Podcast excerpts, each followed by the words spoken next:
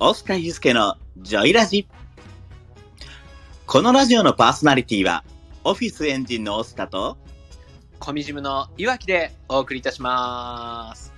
よろしくお願いします。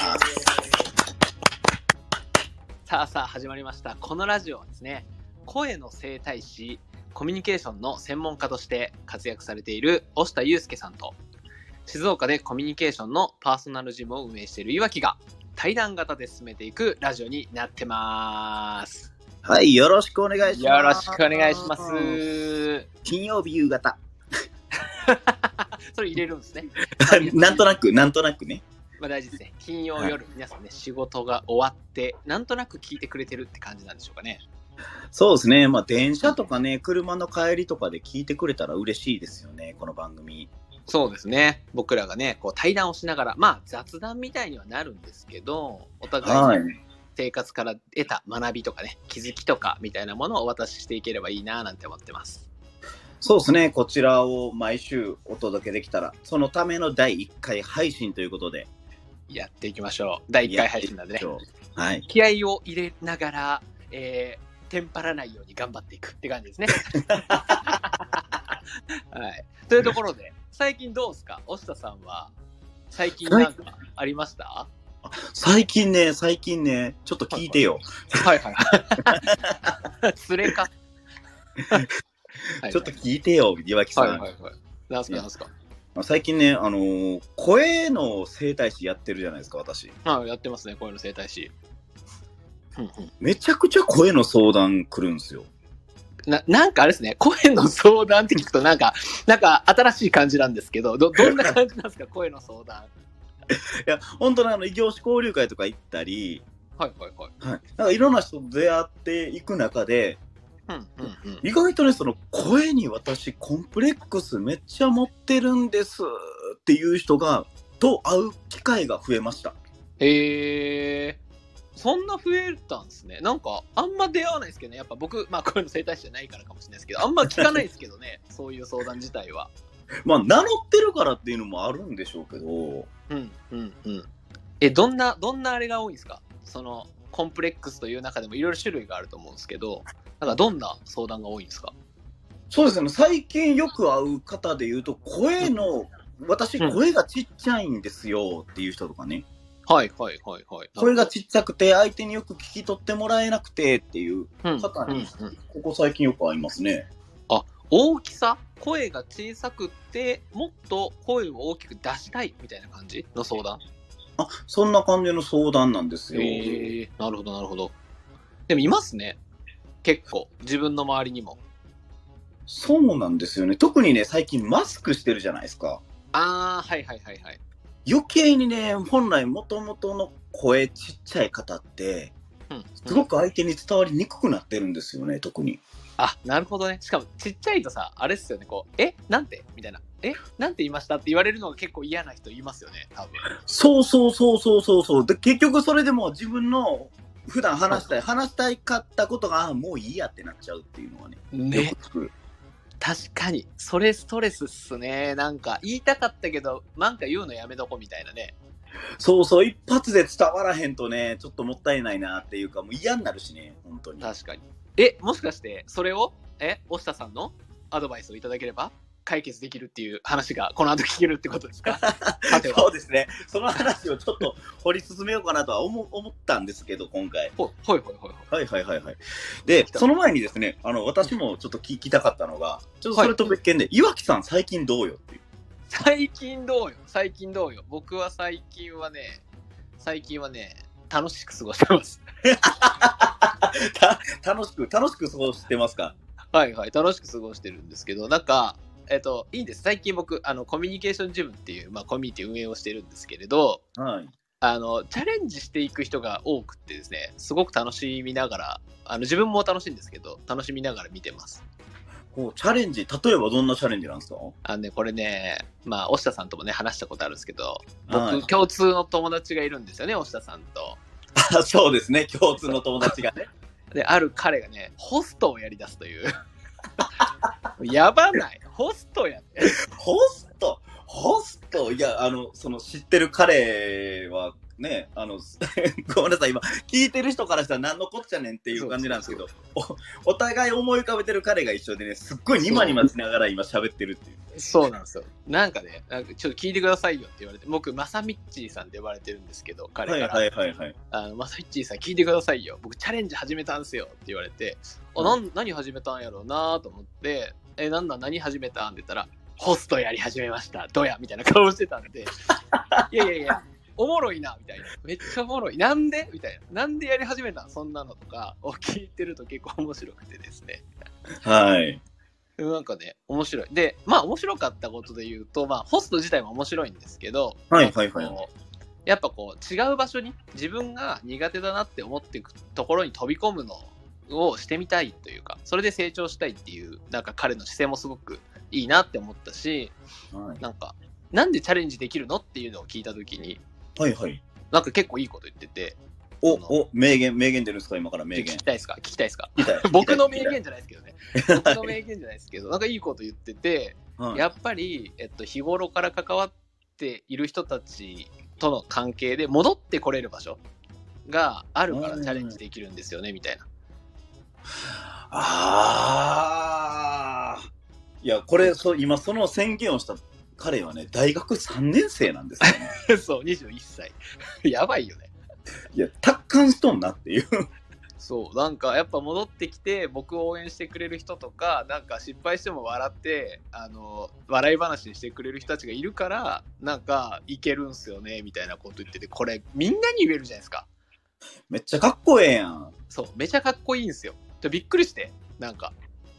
ぜひね、このラジオ絶対話したいなと思って今日仕込んできたんですけど、いや、でもなんか本当にね、そのコミュニケーションジムさんってこう、コミュニケーションが苦手な人たちが行くところでうん、そうなんですよね。うんね、あの、何を隠そう、オーナーのその岩木さんもね、すごく元コミュ障だったという話もお聞きしますが、はい。なお、今、コミュ障の、元コミュコミュ障出身のいわきです。今これ喋ってますよね、こうやって。ね、だからお互いそうだよね。結局、その、自分が苦手だったこととか、コンプレックスだったことをそのままビジネスにしてるもんね。そうなんですよね。わかる。そうやね。これ何なんですかね？この昔の自分を救いたいみたいな感じ。あ、あるよね、あるよね。そう過去、過去の自分。まあ、私、オスタで言うと、15年以上声変わりをしたときに、あの、母や、その、学校の先生から、なんだその声はって言われてから、上手に上手にとかね、なんかこう思うように声が出せなくなっちゃって、いや、まあちょっとね、若い頃だったらちょっとひるみますよね、言われちゃったら。そうなんですよね。結局それで15年引っ張ったからね。な、マジか。めちゃめちゃ長いっすよね。そう、15年ってまあまあですからね、本当に。15年ね中3まで。生まれてから。あ、違う違う。あ、そう、まあ、そうやね。生まれてからで言うたら、そう、期間15でね年。期間13までね。ね。それ、やばい。義務教育終わ生りまでまれてきて急に声にコンプレックスあるんだけどなって赤ちゃんやばいから。そうやばいから。おぎゃー言うて。そうそう。おぎゃー、なんか違ったな、今のおぎゃーみたいなないんで。そう。あ、ごめん、あの何の話話はそう、おぎゃー、おぎゃーって言うたらね、あれ、全世界共通のおぎゃーの音があって。おそうなんですか。あ、聞けるやつ、聞けるやつだな。あ、そう これ別に豆知識とかでもないんやけど、おおぎゃーの音は全世界、どの人種の、どこの地域の、どんな環境の人でも 440Hz から 480Hz って言われてます。へえ、そうなんや。知らんかった。そう、これ何の音やっていうと、大体あの、まあうん 440Hz 周辺って言われてるので、それはあうんの、ピアノで言うと、ラーの音。ラーの音。そうそう、楽器とか合わすときにチューニングするのは、その、その辺、周辺の音を基本にして、はいはい、はい。チューニングもするので、だから人間の根幹にある音、は、ララ、ラ を意識していけばいいですか、僕らはじゃあ。ラを意識していけば。いや、でもほんまにね、これってなんか太陽が生まれる音とか言われてたりとか、すごくあの太陽崇拝の国とかがあったりすると、宗教的にも大事にされてる音やったりして。あ、そうなんや。へえ、知らなんだな、全然い。や、最近読んだ本にそんなことが書いてあってちょっとびっくりしたんですよ。えー、ラね。じゃあ、ラ、今日からラを意識していきますわ。あの意識できるかどうかは別として、直接的な部分は別として、あラやな、ラ、今の声いけてるかな、ラって思って生きていこうかなと思いますが。え、ちょっと、ちょっと、押田さん、押田さん、ちょちょっと、はいはい僕の話をもうある程度話させてもらったからいいんですけど、俺さっきの、はいほら、ちっちゃい声のね、ああ、悩みをそうだそうだ抱えている人はどうしたらいいんですか？それちょっと残っちゃってるんでねあ、回収したい、ちゃんと。そうでした、そうでした。あで、結局、その、あの、はい赤、赤ちゃんの産声っていう話もつながってくるんですけど、、あつながってくるんですね。あ、伏線だったと。あ、そうそう、伏線だったと。たまたま言うたけど、伏線だったと。やばい。伏線だったとは本人が言う言葉じゃない。あ、そうそう。それで言うと。そう、結局ね、その赤ちゃん、赤ちゃんの産声っていうのは、その羊水を吐き出すために全力でこう泣き叫ぶっていうところもあるんですけど、その赤ちゃんってね、それ以降ちょっと音域っていうのが下がって、それぞれのうん。声になってくるんですけど、なるほ赤ちゃん、赤さん、赤さんじゃう赤ちゃん。ど。誰赤さん？知り合いな。赤ちゃんってね、あんなちっちゃい体で、はいはい家の端っこにいても分かる声で泣くじゃないですか。確かに。そうやな。確かに。そう言われてみれば。そうそう、人間って、人間ってね、結局、あの、赤ちゃんの頃、生まれたての頃って、あんだけ思いっきり泣けるんですよ、本来。そうだね。確かみんなね。みんな泣くもんね。そうそうそうそうそうそう。で、いつの間にか、あの、喋れるようになって、地癖ですごく声を、っていうのをねうん発するようになって、声って本当に病気も何もなければ、何も意識しなくても出ますから、あー、そっか。確かに。そうなので、そうそうそう、なので、結構皆さん、癖でね、あの、うんうんそのと、昔出せてた赤ちゃんの時に出せていた、その、声の出し方っていうのをどんどんどんどん忘れていっちゃうんですよね、体って。なるほどね。はいはい。そういうことか。そう。で、結局、その、声がちっちゃい、大きいっていう、このボリュームのコントロールって。あ、じゃあ、じゃあ、ちょっとその前に、声ってどうやって出てるか分かります岩木さん。声？どうやって出てる？気合？声声え、気合？気合？じゃないですか。でかい声出す気合には気合じゃないですか。要は、あの、声ってね、その、肺とかから上がってくる空気を。あ、そうね。うんこの声帯っていう膜があるんですよね。はあ、そうか。なるほど。ちなみに、そういう意味では、どっから声って出てると思いますか？うわ、またそういうのするでしょ。アホがバレるんだよな。声ってどこから出てる？声ってどこから出てるって。喉、喉、喉です。喉、喉、喉。はい、喉。めっちゃ笑ってますからね、今、皆さん聞いてる人わかんないと思いますけど、めっちゃ大下さん笑ってるんですよ、僕の方見て。あそうなんですよね。そうなんですよ。結構ね、こう、喉、喉が大事とかね、喉を守るとか言うんでね、そうそうそう喉から出てる印象があるんですけど、うん結局、喉で作ってるのって、声じゃなくて、ただの原音って言われるものなんですよ。そうなんですか？そうなんですよ。けあのー声帯の膜が触れて、ブッブッブッブッブッっていう、あの、管楽器とかされる方やったらわかるかもしれない、マウスピースで出す最初に作る音。うーん。振動はいはいはいはいはいはい。で、実はこれしか喉というか声帯の部分では作ってなくて、あ、そうなんだ。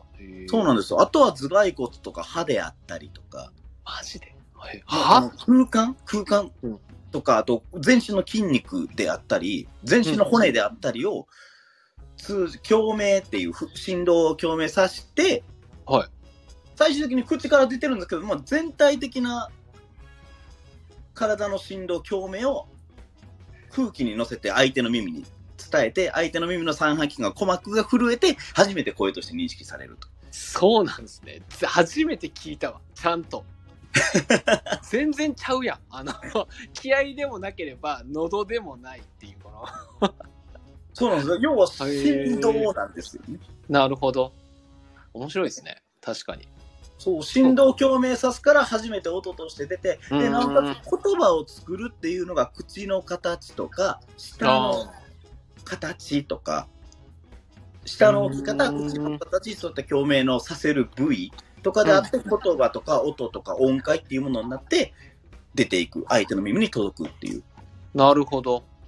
じゃあ、大きい声を出そうと思ったら、体を鍛えるとか、肺活量とか、なんかそういう話ではない？ああ、いい、いい質問というか、その体を鍛えるっていう意味では、うんあのー内臓、その筋肉を鍛えてどうにかなるっていうもんじゃなくて、まあ、はいはい。俗に言う腹筋を鍛えると声が出ますよとか、背筋を鍛えると声が出ますよ。うん、腹筋、うん背筋をね、しっかり鍛えるととかっていうのまあ、それも一理あるんですが、はいはい。何よりもその横隔膜、うん、うん。横隔膜、あの、ハラミ？そうですね。焼肉屋でよく見るやつですね。そうそう、あの、焼肉屋でよく見るハラミってやつなんですけど、はい。で、あの、横隔膜をしっかりと使えるようになって、うんその横隔膜を使って、あの、丹田呼吸って言うんですけど、はいはい。聞きますよ、丹田はね。はい、丹田、ね。へその下にあるという噂の。そうそう、おへその約指4本分ぐらい下はい。に、あのー長い棒をブスッと前から突き刺して、はい。で、同じ高さに横からブスッと突き刺した、ちょうど体の中心真ん中にあるっていうのが丹田って言われてるんですけど、なるほど。ここ、ここを意識して横隔膜をしっかり下げて、うん。肺を膨らます必要があって。だその横隔膜を鍛えるとか、そのために腹筋とかであったり、背筋であったりを鍛えるっていうのは必要なんですけどね。なるほど。勉強になります。この丹田を意識した呼吸で、その横隔膜をしっかり使って、うん。まっすぐ呼気っていうその空気をこう押し上げてあげて、うん。うん。で、その、その押し当てたまっすぐ綺麗に出てきた空気を声帯にしっかり当てることで声帯がしっかりと振動する。なるほど。で、ここで原音を強い振動で作られることによって声のボリュームは上がる。ああ、そういうことか。なるほどね。はいはいはい。なので声がちっちゃい方ってね、あのー、胸式呼吸って言って胸の浅いところでしか呼吸できてない方が非常にたくさんいらっしゃるんですよね。なるほど。そうか。じゃあ、あれっすね。声がちっちゃいというお悩みの方は、丹田呼吸を意識すると。そうですね、丹田呼吸。よく、あの、小学校の先生とかに言われなかったですかね。おお腹を膨らまして、腹式呼吸が大事なんだよって。確かに。それお同意ですか？腹式呼吸と丹田呼吸まあまあ、えっと、意味は違うけど、同じような感じってことなんですか？要は、あの、空気をしっかりと横隔膜を使って、空気をしっかりと出したところに、あの、声っていう、呼気に対して声を乗せて、出しなさいよって言うてることなんですけど、でなるほど。お腹に空気を入れなさい、お腹に空気を入れなさいって言われて、うん。あのー私、声にコンプレックス持ってる時に、その、その腹式呼吸の意味がわからなくて、はいはいはい。お腹に空気を入れなさい、お腹に空気を入れなさいって出てくるのゲップなんですよ。やばいな。それはちょっと面白いですね。そうそう、ゲップが出てきそうになるとか、なんならもうちょっと吐き気を催すぐらいの。うんで意味がわからなかったんですけど、要は横隔膜をしっかり使えてなかった。なるほど。なので、でも無理やり出そうとするんで、その声帯周辺の筋肉に力が入って、うん。思ってる以上に声帯の、本来こう、軽く合わせて擦れる膜っていうものが、力が入ってグッと押さえつけられて振動させるんで、結局炎症が起こって声が枯れるんですよね。なるほどね。はいはいはい。そうちゃんとした原音が得られないので。そうか。僕はそれですね。すぐ喉やられるんで。そうですね、すぐ喉枯れますよねって。うん自分もあの、私もその実際声コンプレックス持ちながら、どうやったら声好きになれるかなと思って応援団長とかもやりましたし、はいはいはい。だから世界で一番歌うことが嫌いやったんですけど、はい。あの、路上ライブしてる人がすごく自由に声を楽しんで表現されてたので、あ、これやりたいと思って世界で一番歌うことが嫌いだった歌、やることが、うんえ、世界で一番嫌いだった歌うことをやれたら人生楽しいよねって思ってやり始めて、結局15年コンプレックスを引きずることになったっていうね いや、攻めましたね。ねえ。その、その原、そのエネルギーをもっと長所を伸ばすことに使わなかったのかって周りから散々言われてるんですけどね。確かにね。なぜあえてそっちに行くみたいな。まあでもおかげでビジネスにできたっていうのもあるんですけどね。うーん。いいっすね。やっぱね、そこに向かっていくっていうね、自分が乗り越えてきたところが仕事になっていくというところですよね。そうですね。だからそういった特性っていうか自分の強みではあると思うんですけど、うんそれをどんどんどんどん歌うことによっていろんな人に発信、配信していくことによって、最近ね、私、その8月から独立、うんうんまだ2ヶ月なんですけど、はいはいはい。あの、なんと、某、某、某ウェブ、え、某ビジネスウェブマガジンからインタビューをこの間依頼があって、そのタレントさん、うんタレントさん、うんもう誰っていうのはまだちょっと公開ができないんですけども、それはね、次週までのお楽しみというところでね。そうですね、まだちょっと公開しちゃダメなんですけど、だからそれ、対談記事を西の経営者として載せてもらえることになりまして素、晴らしい。ありがとうございます。ありがとうございます。あやからしてください。僕も。違うか。すいません。であのコミュジムの岩木さんって紹介しといたんで大丈夫あです。ありがとうございます。あの、まだあやかり力だけで生きております。いわきです。うん面白いな。さあさあ、なんか、あれですね、楽しく話を続けてきたんですけれど、はい。どうすか？どうすか？ラジオど、どの辺で切っていきますか？初回放送というところで、2人とも切りどころがわからないという今現状ですが、そうですね。まあ、まあ、今回、今回としてはね、声の相談を受けたから、受けたから、ボリュームコントロールは、えー、丹田呼吸が大事ですよっていうところを伝えられたので、もうこれで締めたらいいんかな？OK。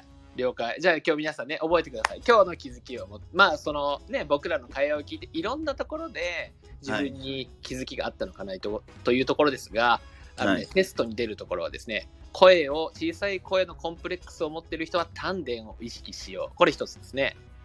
でと、あと、彼の名言ですね。そうですね。あの、チャレンジしたいときは、え受け、受け止めてくれる仲間たちを作ろうです。なので、その辺を含めて、まあ僕はコミュニケーションの人なので、人の付き合いをね、あの、日頃から丁寧にしましょうねというところをお伝えできたらなと思っております。はい。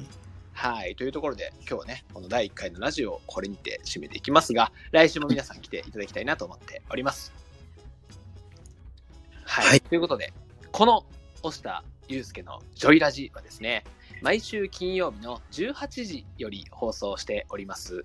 ので、今日この音声を聞いて少しでもいいなとか、ためになったなって感じた人はですね、ぜひぜひスタンド FM のいいね、えーコメント、フォローをよろしくお願いいたします。僕らの励みになりますので、どうぞよろしくお願いいたします。お願いします。さあ、今日もこのラジオのパーソナリティは、コミジムの岩木と、オフィスエンジンのオスタでお送りいたしました。良い週末をお過ごしください。それでは、バイババイバイーイ